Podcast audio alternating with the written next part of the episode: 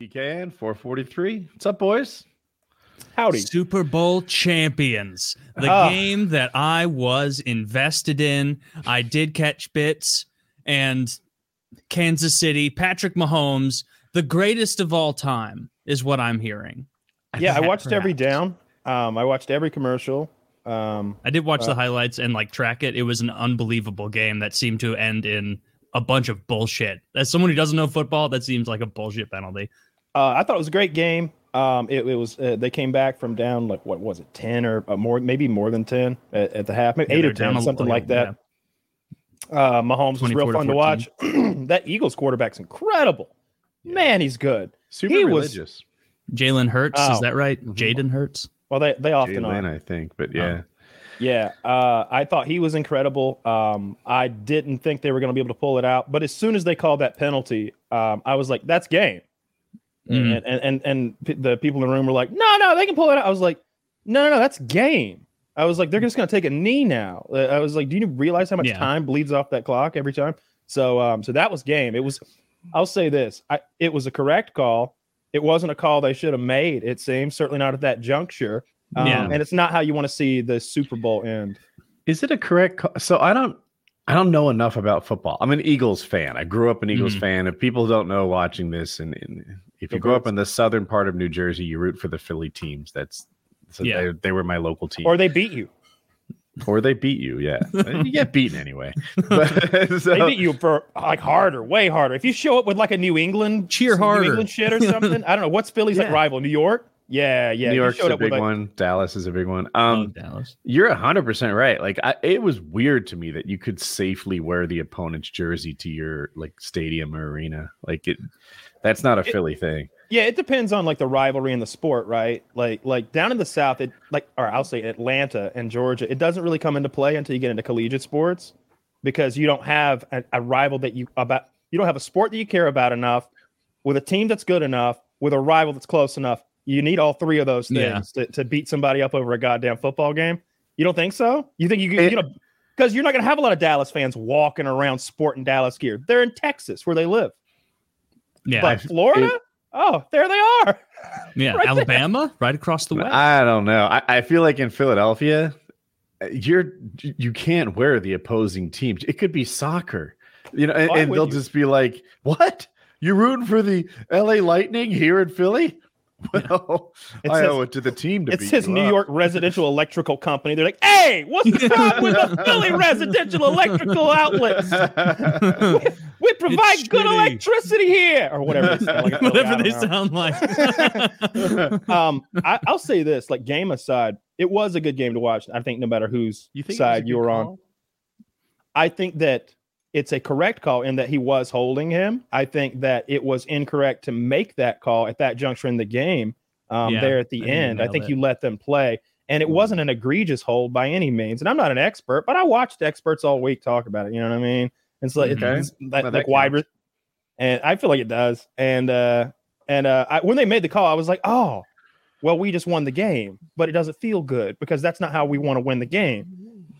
So that was part of it for me. I was like, I don't want to win this way. We're about to make something happen here.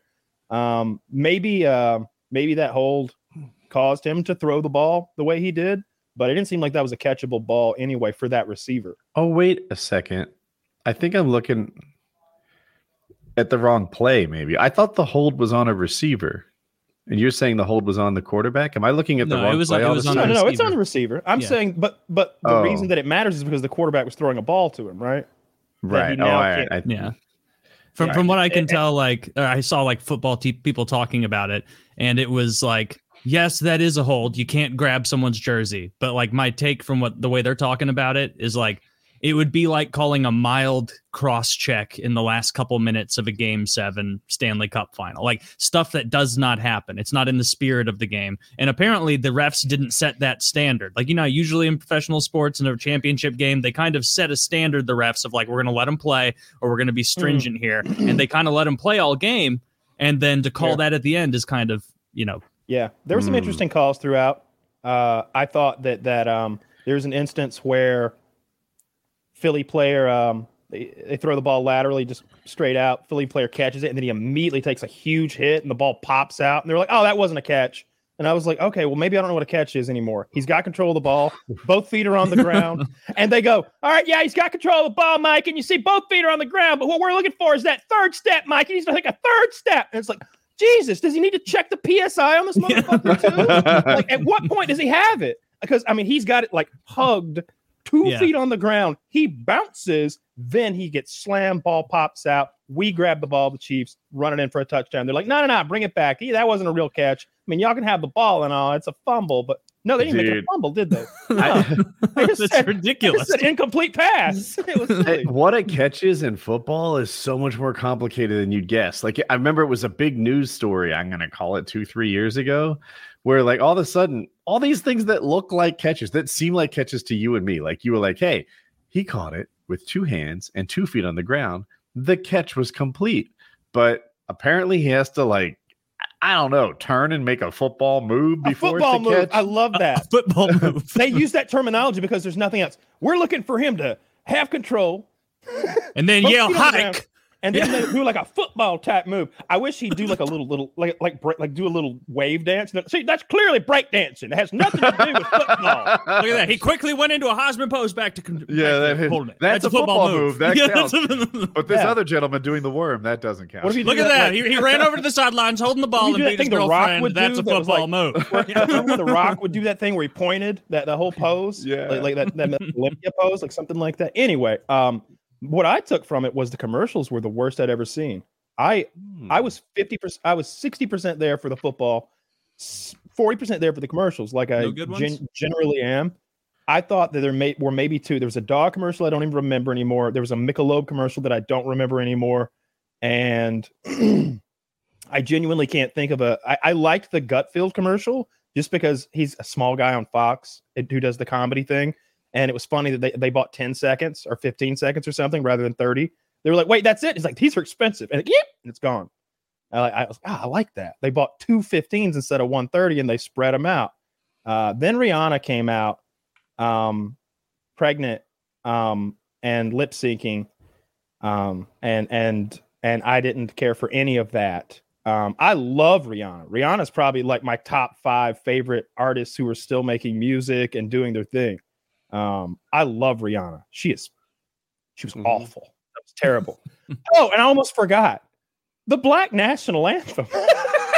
Oh, what is that? I've never heard that term. Like, I heard people complain about it, but I interpreted it to mean they sang it. A black person sang it. Is there a different Black National Anthem? So black people have their own national anthem.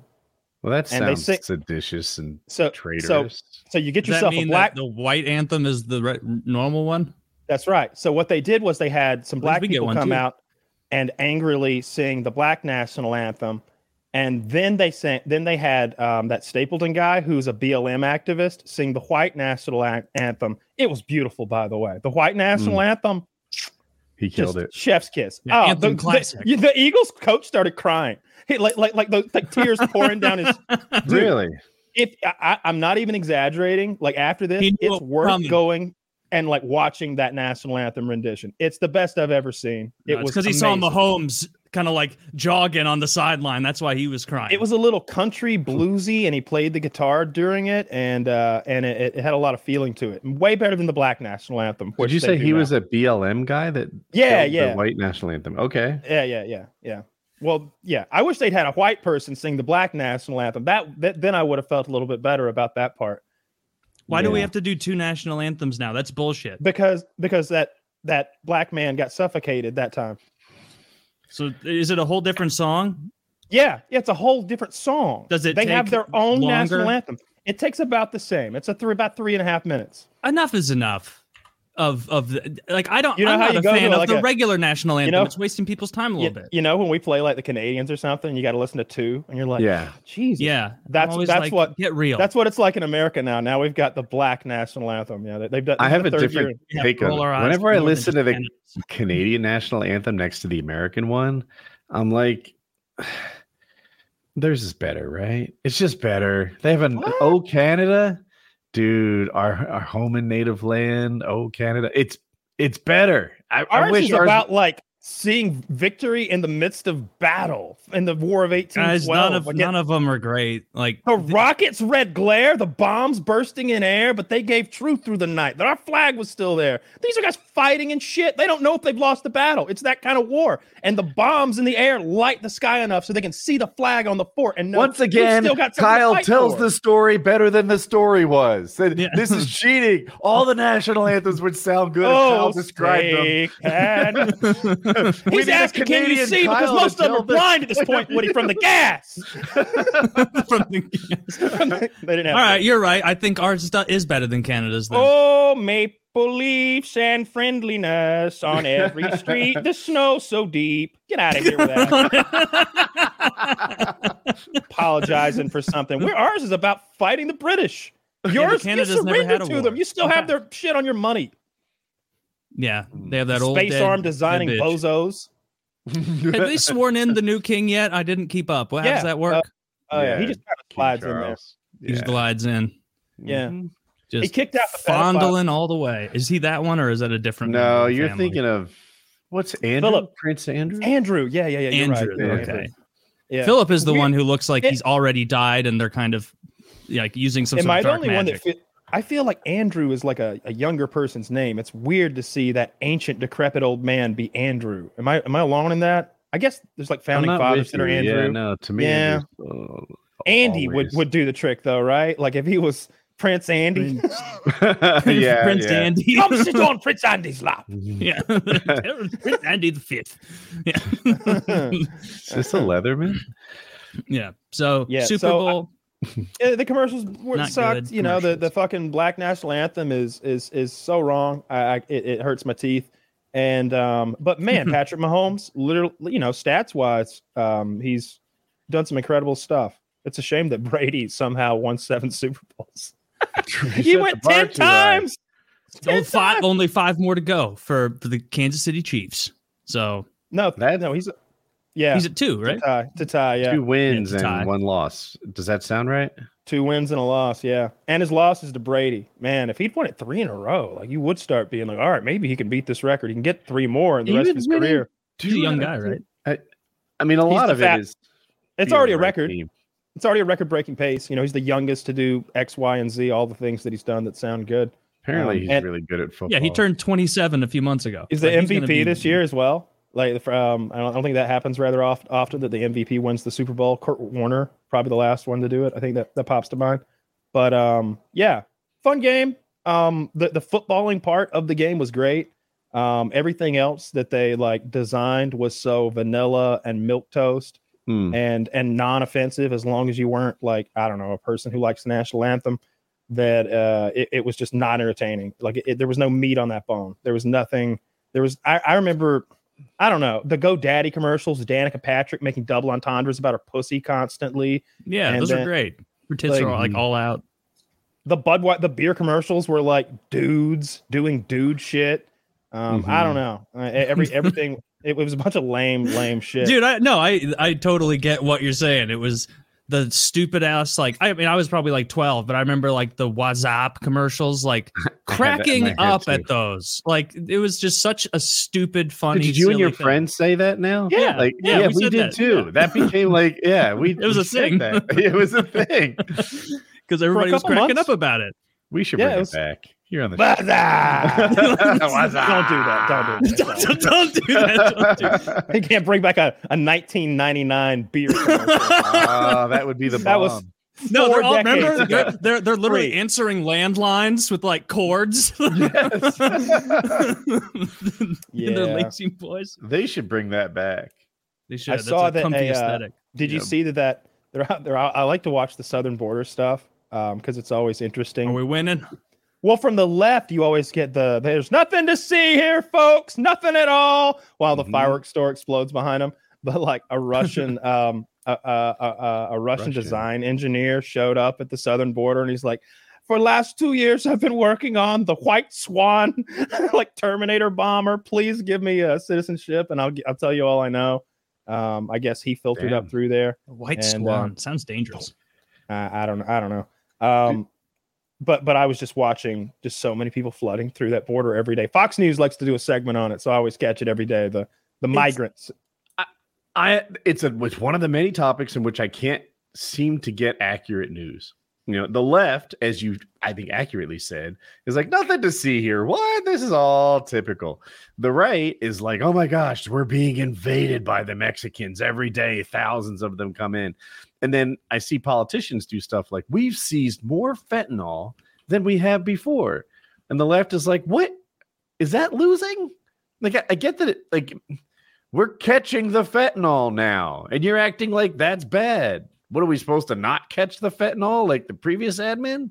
Well, that would be indicative of more fentanyl crossing than them capturing more of it. You can't say that. Capturing more of it could be caused by capturing a better percentage of it, the same percentage of more loads. I mean, it's going to, I would imagine that, like, you know, those business interests, the cartels shipping drugs across the border, they're going to be more stringent and less willing to send huge amounts of it.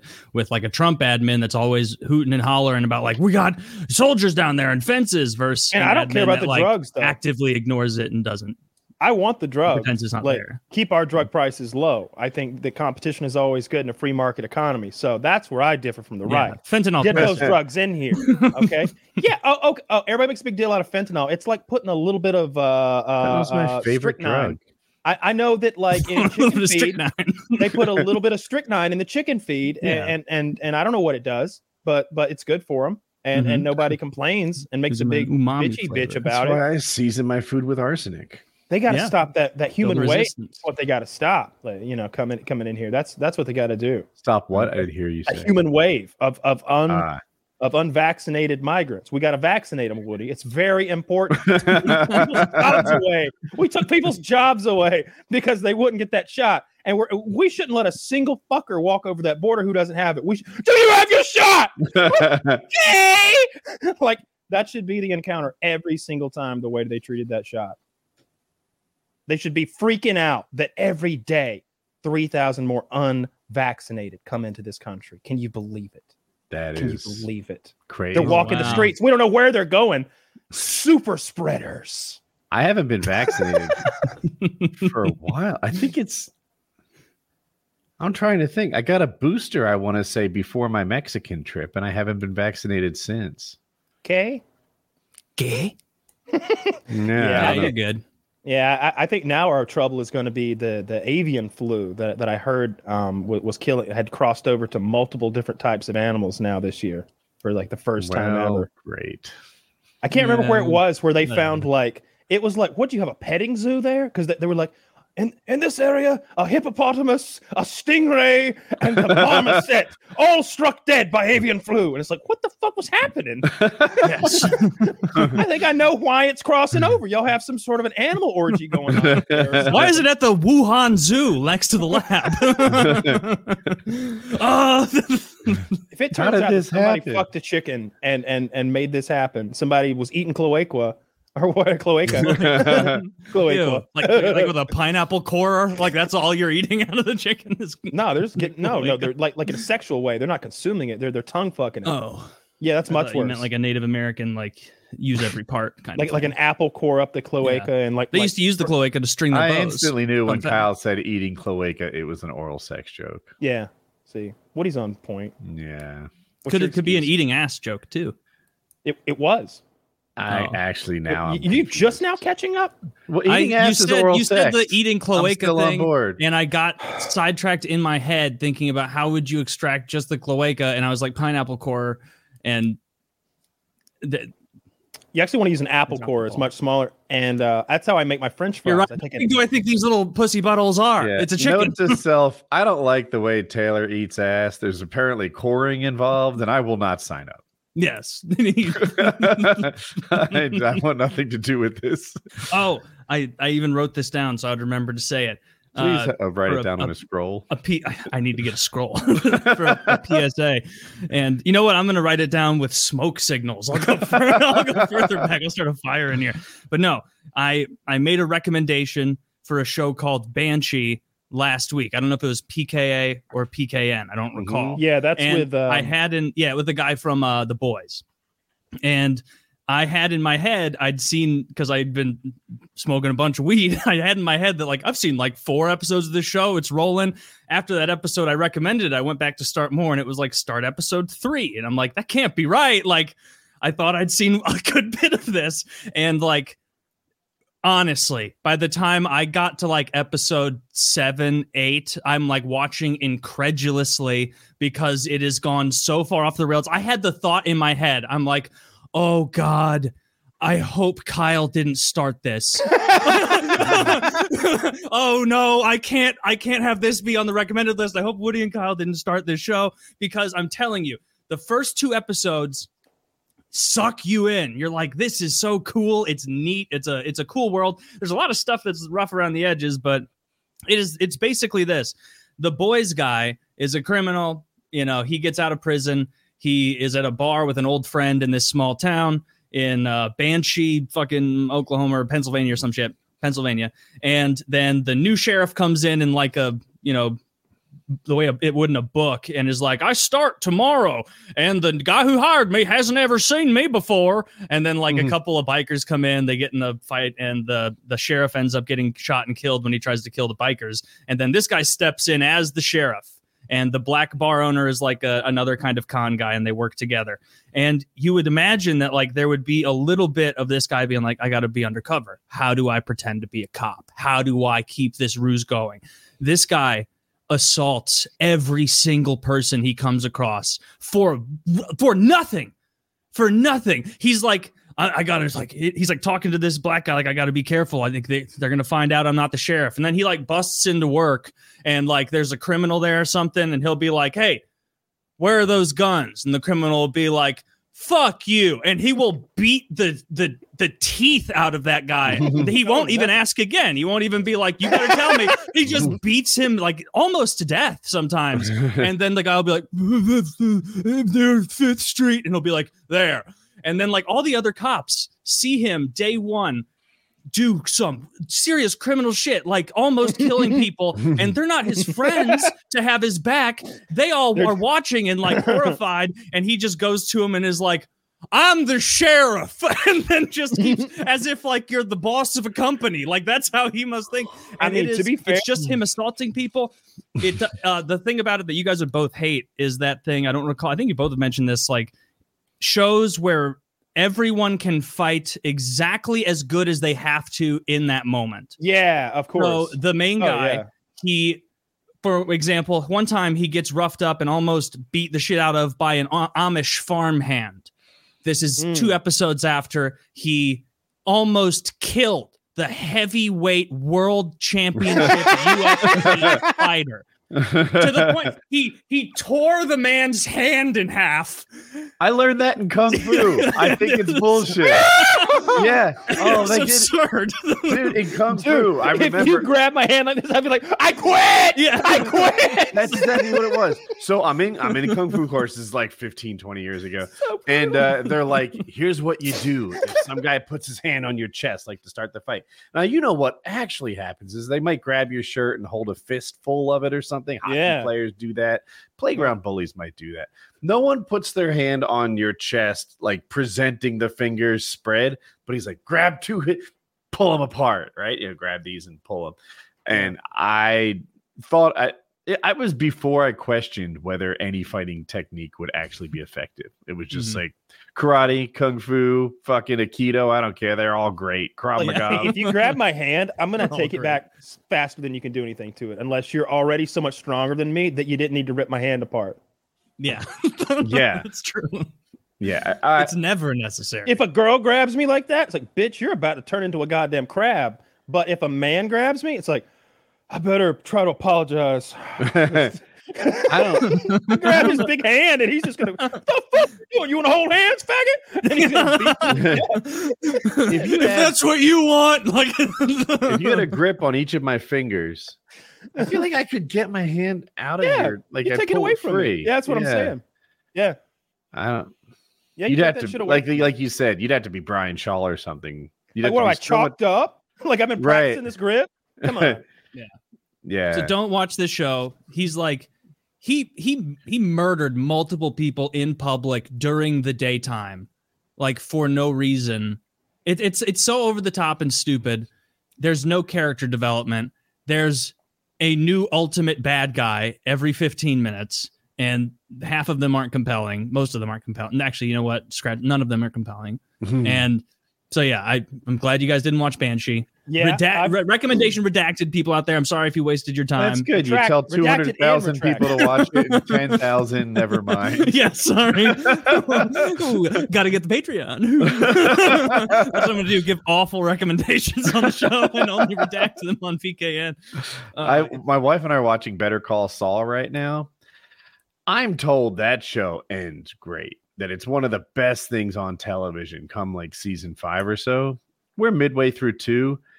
This show sucks. This show moves so fucking slow. It is. I didn't like early going. I get frustrated. They're like, okay, what they need me to know is that this guy's at like a Mexican restaurant. So how do they do that?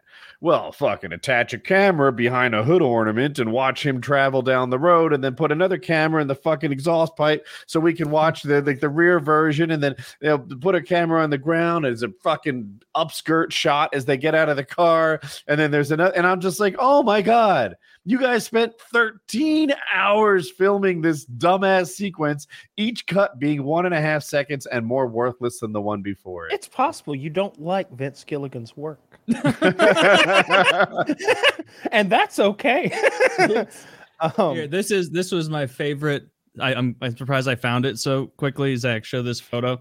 This was my favorite one of those like goofy stills from the entire show. It actually made me laugh. No, it's not. Oh, Jesus Christ! This is so Better Call Saul. I thought this was really funny. Where he's got his face is like the next to the mirror. Oh, I like that. It's like a very serious moment where he's trying to spy, and he looks like that. Retarded. I don't hate it. Like simple chat.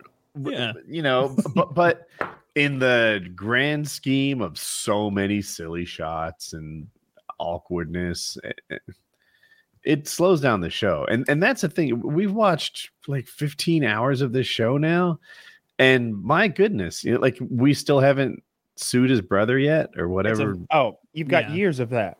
You've got so way too much. I would say the first 4 years of that show are rather slow. I would say that 10% of the time for the first 4 seasons, it's what you care about. Because what I always care about is the peripheral stuff.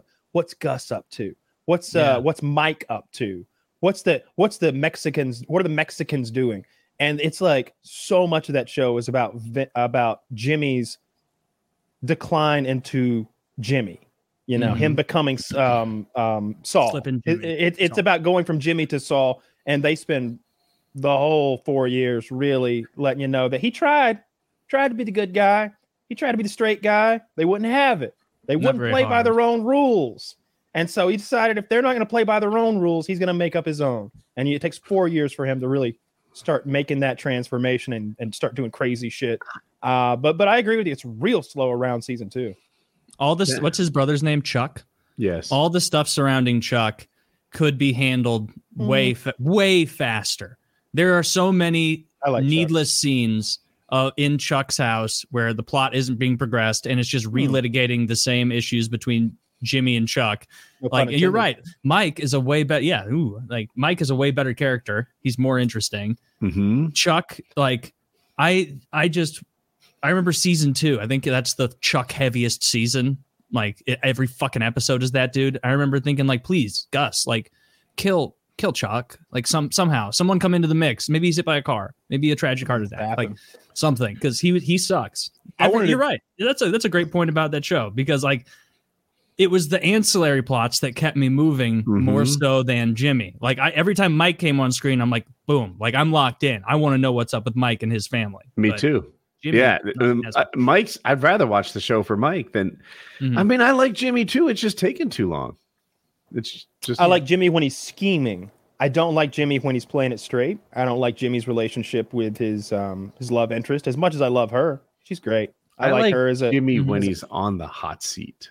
Right, scheming is part of that, but also like when Chuck is calling him out. Okay, there was a scene where he went on a like van filled with elderly people, and every single one of them joined the class action suit. Apparently, you're not allowed to solicit, and you're especially not allowed to solicit old people. So what did he do? He had one who returned the mailer. He talked to her, but in such a way that everyone else on this bus overheard and wanted a part of it also. Was he soliciting? Not directly. Not directly, right? Like, it wasn't so over the top, but this is a lawyer that really cares about their reputation. So, and, you know, and then Chuck holds him to the hot seat. How is it that when this one person responded to the mailer, you came back with 24 people on the case? This is too good to be true. You must have been soliciting. And he's like, nah, you know, the one person here overhears me, then suddenly they all come. And anyway, watching him on the hot seat is great television. I hate Chuck. I don't want to spoil anything, but every time something bad happens to Chuck, I celebrate it. And I haven't watched all of it. I'm still a season and a half out at least. It's weird now. Shows seem to have like 2 seasons a year now or something, and yet there's only, and so there's not enough episodes still.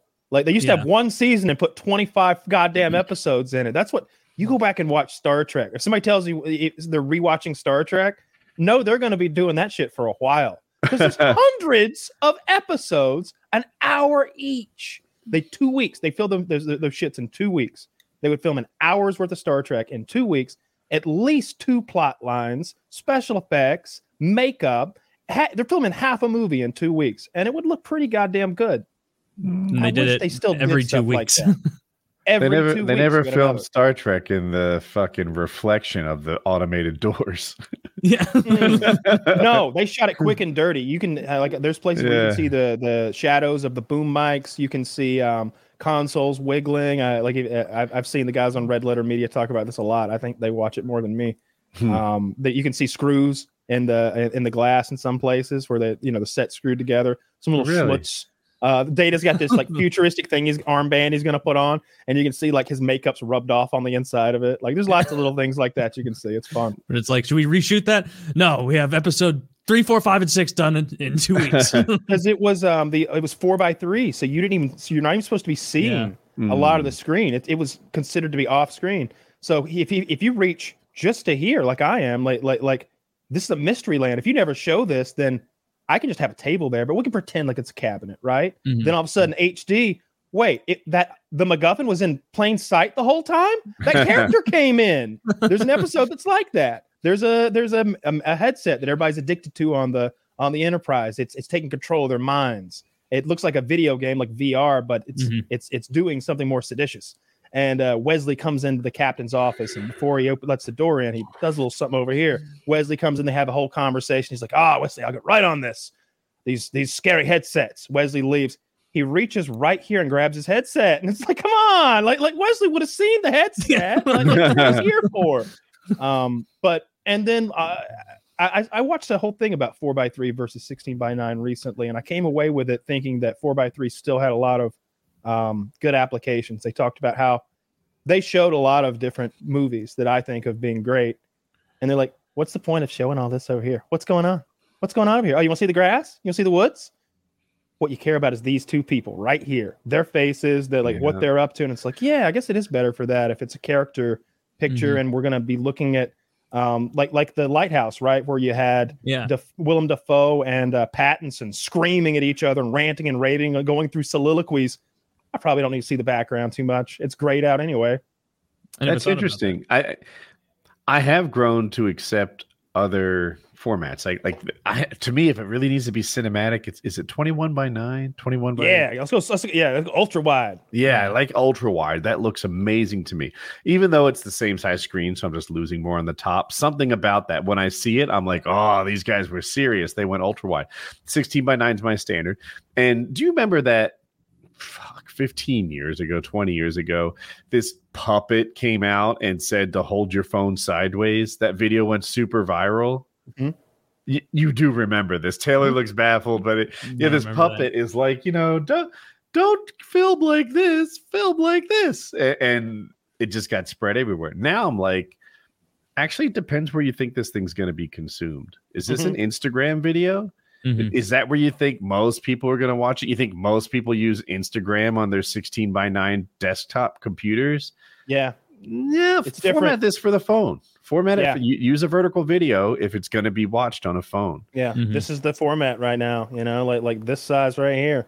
If it's a YouTube short, you know, like I watch them on my desktop, but a lot of people don't. Make it vertical. Taylor, did you watch the UFC event? Diligently taking notes. Like I paid some attention. I didn't take much, and I didn't pay that much attention, if I'm being honest. That was a great night of fights. It was fun. I thought that. First of all, the pay per view prior had been in Brazil, where they're known for being loud and boisterous. But that's a misnomer. They're known for being awful. They're known for being South America's Philadelphia. Like they're known for threatening people and burning things and robbing people and shooting and murder. They're not known for like supporting their heroes. So it's interesting that night. Was it Glover Teixeira? He was retiring. He's retiring because he lost the championship fight in front of his home country. They left that place empty while he's up there all beaten and bloody. Thank you for all your support throughout my career, you know, in Portuguese or whatever. He's like, thank you so much. He's all beaten. And it's like, this is your guy. And as an American, I'm like, Glover Teixeira is a big deal for mixed martial arts. It's bullshit that y'all are walking out on him. Contrast that with Australia. Holy fucking shit. Let's just move to Australia and do all the events there. Those dudes were drunk for the prelims. That's commitment. The early prelims begin at 6 p.m. The main card doesn't begin till 10 p.m. There are 4 hours of fights, and they are drunk for the earliest of early. And I'm right with them watching. And like, but you know, the expensive seats stay empty. But every now and then they pan up, and it's like everybody who spent less than $300 is there. Like that place is full. And they were screaming. They were loud. They were supporting their guy. They were booing the other guy. It was great. Fucking Australia has the best crowds. It's better than Madison Square Garden, I think, but it's close. And like they're crazy there too, mostly because the Irish fly in and because New York has such a high Irish population to begin with that they basically have like this Irish contingent that screams for Conor. Conor in Madison Square Garden is probably the peak, but this was nuts for Volk. It was great.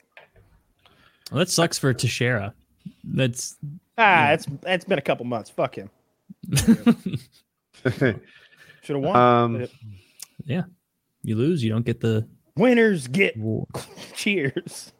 Winners get cheers. Yeah, I was gonna say that the number one ticket sales. This is not online, but like real life thing was Australia. And I'm looking now. I'm pretty sure number one and number two are both Australia. I don't know if last weekend's event was one of the biggest ticket sales. Oh, I don't even think numbers would matter though. To be honest, I think that if you take 10,000 Aussies and 5,000 Brazilians, like you'll have. I got that backwards. Like even if they were outnumbered, I just think the Australian crowd is a better fucking crowd. They just seemed like they were drunk and happy drunk. I was kind of agreeing with you. Like, if there was a stadium that sat 60,000 here in Raleigh, we probably wouldn't fill it for a UFC event. But they routinely do in Australia, so. Yeah. I saw Volkanovski retained his pound-for-pound number one spot. I felt like that was right. Because, you know, the idea is that he weighs less. He's still pound-for-pound better. I think if you make him 10 pounds heavier, he beats Islam. If there's 10 more pounds of Volk, he's gonna have to move up to 170 now. That was an amazing fight. I love that fight so much. I have no complaints about the outcome or like the decision. But I was blown away by the strength of Volkanovski. And I don't know how to score it when one guy is holding on to the other's back. And the other guy's laughing and punching him in the face continuously. Because that's what happened, right? Wait a minute. All right, I get it. He's controlling Volk. Volk cannot get up. But what's Volk doing with his time? He's punching you 37 times in the face. Now I get it. He's doing this. Yeah, just over and over. They were wildly ineffective arm punches that wouldn't hurt a girl, right? On the other hand, what is a choke you can't sink? That's not hurting anyone either. So... yeah. It's like, oh, you're going to give his hug credit, but my arm punches don't get credit. So in that sequence, I didn't feel like anybody was really pulling ahead too far just because he was able to I mean, we call them arm punches that wouldn't hurt a girl. I wouldn't have wanted to be on the receiving end. I feel like afterwards I'd be like, man, that hurt. You're probably right. That big man hit me in the face 13 times. Ruined my day. Yeah, but I saw the really fight, impressive. Only the last fight, and it was funny. Like I tuned in for the last fight, and I'm like, oh my god, every fight all night has been a finish. Fuck. Oh, Woody, this was one of those cards where like I was cheering every fight. Yair Rodriguez is one of my favorite guys. He doesn't seem to fight much. He always has been. I remember how that flashy, crazy spin kick stuff. Mm-hmm. Like him and Cody Garbrandt were two of my early favorite fighters. And Yair Rodriguez fights like your video game character. He spins and jumps and does crazy shit. And man, he was kicking that guy, Josh Emmett or something, whatever his name is. He's one of those people that has those weird shaped ribs that jut out already naturally. And he's kicking this guy in the ribs so hard it sounds like he's clapping him with an axe handle every time. And he finished with a really nice triangle choke, like watching him sink it in and like cinch it up just right. It was like, this is one of those moves where like the ref is who decides if this man dies or not. Like he can kill him right now if he wants. And he won that fight. That was a huge win. And then the rest of the fights were just knockouts for the most part, if I remember correctly. Lots of knockouts all night. Good night. Yeah, I was looking at Josh Emmett because I thought maybe I had ribs like him. I kind of don't, but this guy's clearly on like steroids. But he's a beast. Josh Emmett has a crazy body type. I want to show this picture, Zach, as soon as you can. The top one where he's like double flexing his biceps. One, those nipples, so pointy. I'm thinking he has gyno. But also interesting, this guy has an amazing four-pack and just struggles to get those last two. Look at that. This guy was born with four abs. Yeah, that is a confusing torso. Right? It's like if I stare into his chest, like I'll see an elephant or something eventually, like one of those fuzzy things. His nipples will poke an eye out. They're so pointy. Looks like the underside of a stingray. Yeah, it does. The muscles don't make sense. Where are the other ones? Like, it's like his top four stole the bottom ones and then added them to the sides. If it was body fat, that'd be it's a common fat distribution that I have, where the two abs next to your belly button are just, you have to be so lean for them to be prominent. Mm-hmm. But he is that lean, and they're still not there. It's weird. Well, he got his ass beat, and it was very impressive because he was so dangerous throughout the fight. It was one of those fights where it's like, and if Josh catches him, he's going to destroy him. But Yair just needs to spin for 5 more minutes and it'll all be over. He's beautiful when he fights. Yair Rodriguez is incredible. And the best part is, like, that was a number one contender fight. No. That was the fucking interim belt. That was the interim 145 belt. I didn't know it until the fight ended and they strapped a belt on him. So Volk will fight Yair. Here's what I want. Yair's got a tough job in front of him. Okay. Fuck Yair. Fuck Yair. Fuck Benil Dariush. Fuck everybody at 155. We need an immediate rematch of these two guys. And look, I would normally be against that, but here's the truth. Nobody at 145 can beat Volk. Nobody at 155 can beat Islam. Most likely. It's like 80%, 90% likely that neither one of them can be beaten in their own divisions. They're each other's like... These guys can make each other rise to the highest levels of intensity. Nobody else can. You think Volk is going to come with the same intensity against Yair? No, he's going to chop that big dude down. You think Islam is going to be as... Islam might be a different man after he felt somebody get a hold of him like that. That was cool. Dude. I couldn't believe... Watching him like reverse him and like out-wrestle him for like a little bit, it was incredible. I'm the Islam fan, I think it's safe to say, and you're the Volk fan. Although I'll say, watching that fight, Volk, it didn't win me over to like make me dislike Islam or anything. Sure. But I'm like, I have to like both these guys. It was a terrific fight, and they both made fans that night, including me. Next rematch, I want Volk to win because I want to see a third. I want to. This could be one of the great MMA rivalries. That's what I'm saying. Like. I almost, that's what I want. I want an immediate rematch, and I want to hold up the 155 and 145 pound divisions for 6 more months each. That's what I want to happen. And I want Volk to win. We both do, I bet. Oh, yeah. And then I want the third one. I want Islam to win. Now, you probably won't be on that team, but cool. That makes it more fun. Yeah. Yeah. Let Volk go, like, beat Islam in, like, Europe somewhere. And you know, and like whatever his home court would be, and then let him fucking roll out to Madison Square Garden or Vegas and do the three-peat rubber match, dude. And have do that world tour. Let Volk win like in Dagestan, and then the rubber match in Madison Square Garden or Vegas. Yeah. I don't know. Great night of fights. I love that. And we let Philly slide a little bit though, because Chiz pointed out they've lost 3 championship games in 3 months. Getting all the losses out of the way. Damn. Now. Dude, Philadelphia, we're number 2, baby. Yeah, Dude, we're number 2 in baseball and football, and I think soccer. Speaking of number 2, have you seen the clip of the Philly fan last year or maybe the year before eating the horse shit in the streets? No. Good God. Oh, yeah. I could be wrong about. Did they lose the Super Bowl? That's the question, right? It was like, what was the occasion? I think maybe. Did they win? I don't know, but this fan like gets down and eats horse shit right out of the street in front of like tons of other fans. That's best fan base in sports. Yeah, it's an awful. Did you? They were booing somebody. The Philly fans were that was like, I don't know, some that fucking Philly fan, some hero or some shit. Yeah, right. Autocomplete. All right, what happened 5 years ago? Okay, Eagles fan eats horse poo to celebrate winning Super Bowl. So at least there was an occasion. There you go.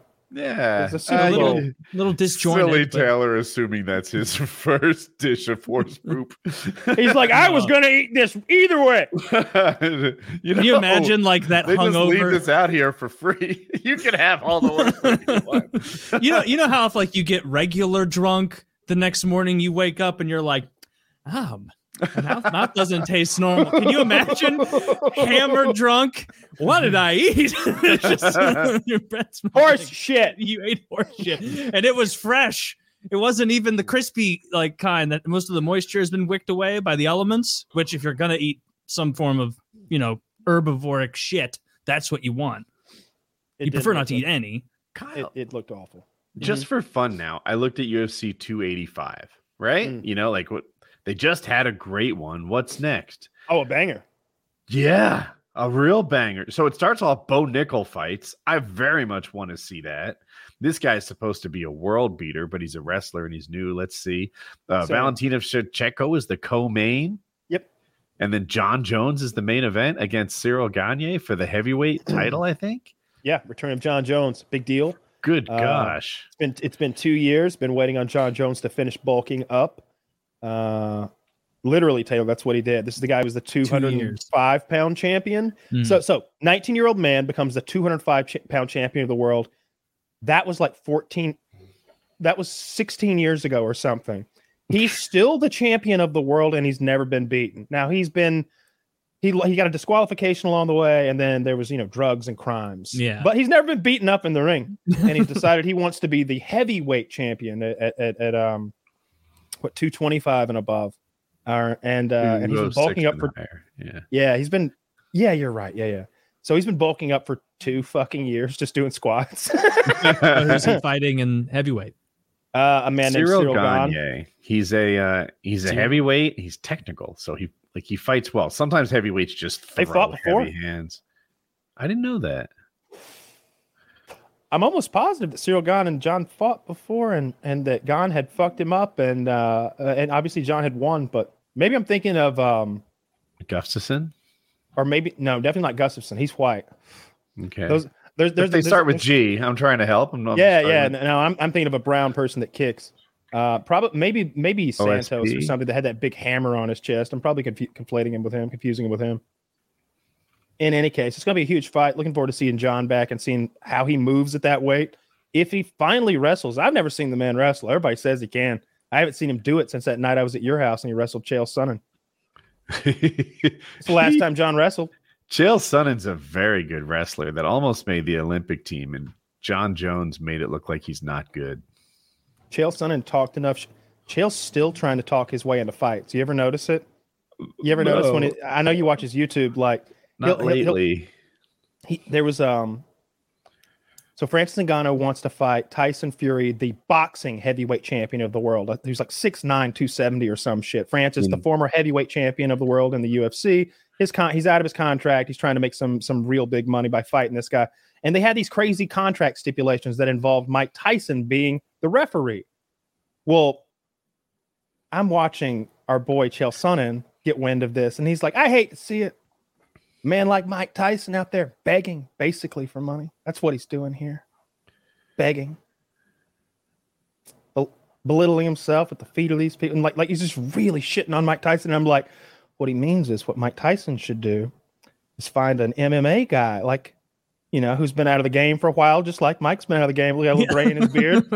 And he should be fighting that night, not reffing. And I could tell that's what Chael's bucking for, but he won't say it. He can't say it.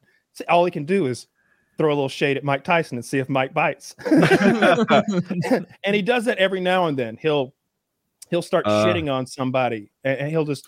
But it's like WWE shitting on them. Like, it's mean. It's mean. But there's a little bit of jabroni, candy ass. You know, it's like, what are you doing here? Like, he's still trying. You know, he jumped right in there for like whatever his number is. I know he still trains. Mm-hmm. He talks about that every so often, and he's training black eyes and people. He's still big. But he doesn't still diet, so he'd have to do that. I don't think his weight floats that much. He looks like if he came back, they do one of those catch weight things where we're fighting a heavyweight or whatever. But he doesn't look like he's carrying around too much weight. Like, he looks good. I need to look again. I thought he looked too fat, but I'm going back like 2.5 years. Maybe now he looks good. Yeah. He smoked those guys in that hotel room or in that hotel lobby or whatever. Guys got skills. I wonder how that court case is going. Yeah, me too. I like Chael. He's one of my favorite guys. I still go back and listen to his highlight videos of him just talking shit. Like, you know, you can't say those things about Brazil. He's like, in my defense, I didn't know they had the internet in Brazil.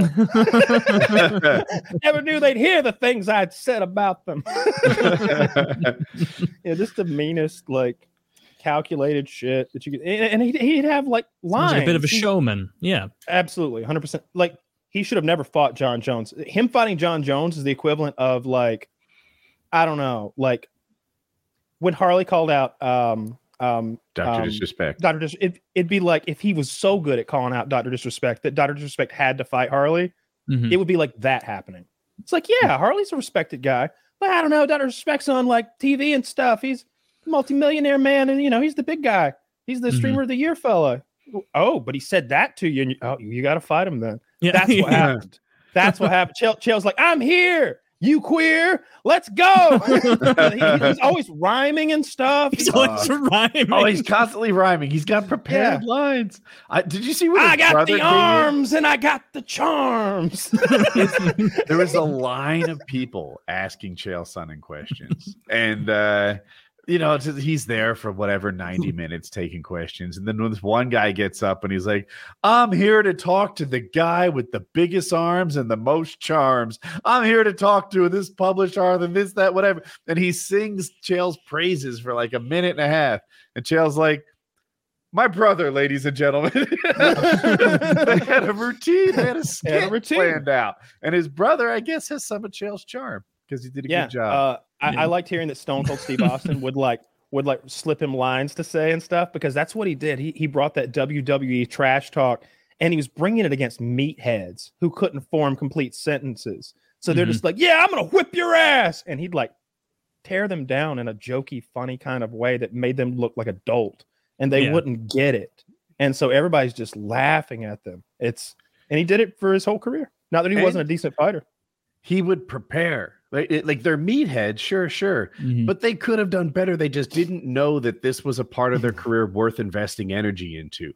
Chael would go into a press conference, right? So there's whatever 15 fighters and kind of stands, and Chael would be like, I'm the only guy here competing at a press conference. At the end of this, I want the most questions. I want the most airtime. I want the most attention. I am here competing with these other guys, trying to win the press conference.